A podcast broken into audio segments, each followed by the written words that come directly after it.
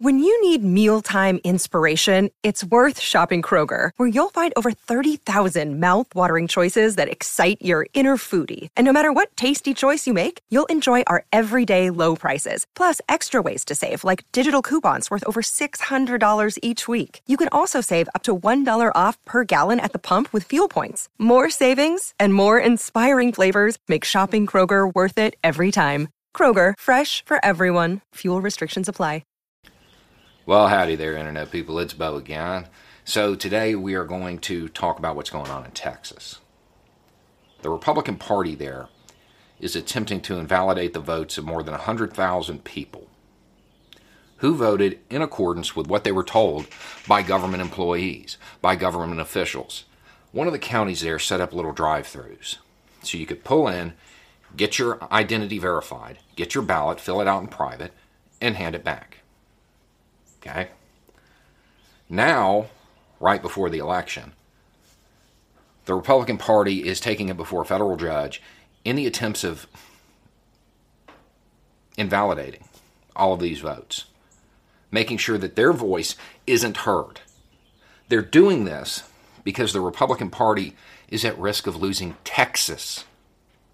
Perhaps if the Republican Party has strayed so far from its ideas that it's at risk of losing Texas, maybe straying further isn't really the answer. Because at the end of the day, they can wave their flag all they want.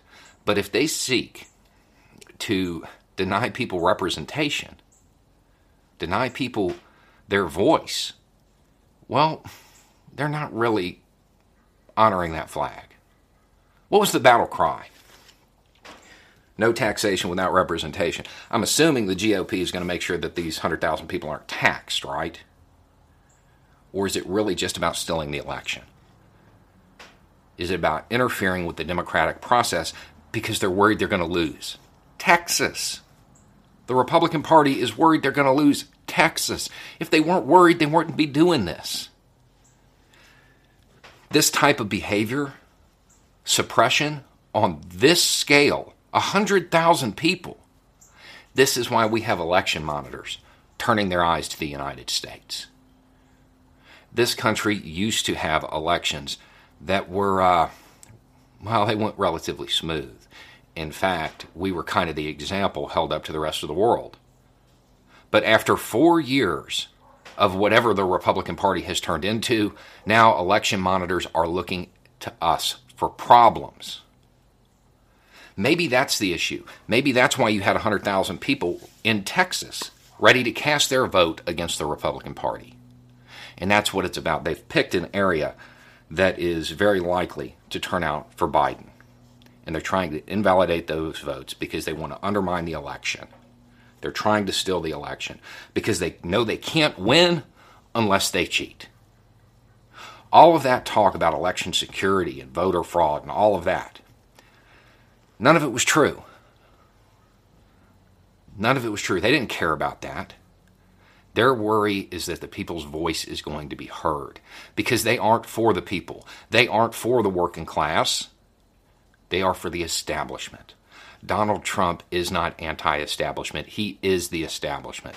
He's a billionaire who hung out with all, all of the political establishment. The Republican Party has lost its way. It's going to continue to stray until Trumpism is uh, removed from their platform. This move should uh, encourage even more people to switch their vote from Republican to Democrat because it doesn't matter about policy at this point. Now you're you're talking about the the basic functions of democracy that the Republican Party is attempting to undermine in Texas because they're afraid they're going to lose one of their strongholds because they keep undermining the Constitution, keep undermining the founding principles of this country. That's their fear, that's their worry, and it's a valid one. And every time they try to take it another step, there are more people who turn away from the Republican Party, and they should. Because at this point, they are trying to turn this country into a nation that doesn't have a representative democracy because it doesn't have representation. Anyway, it's just a thought. Y'all have a good day.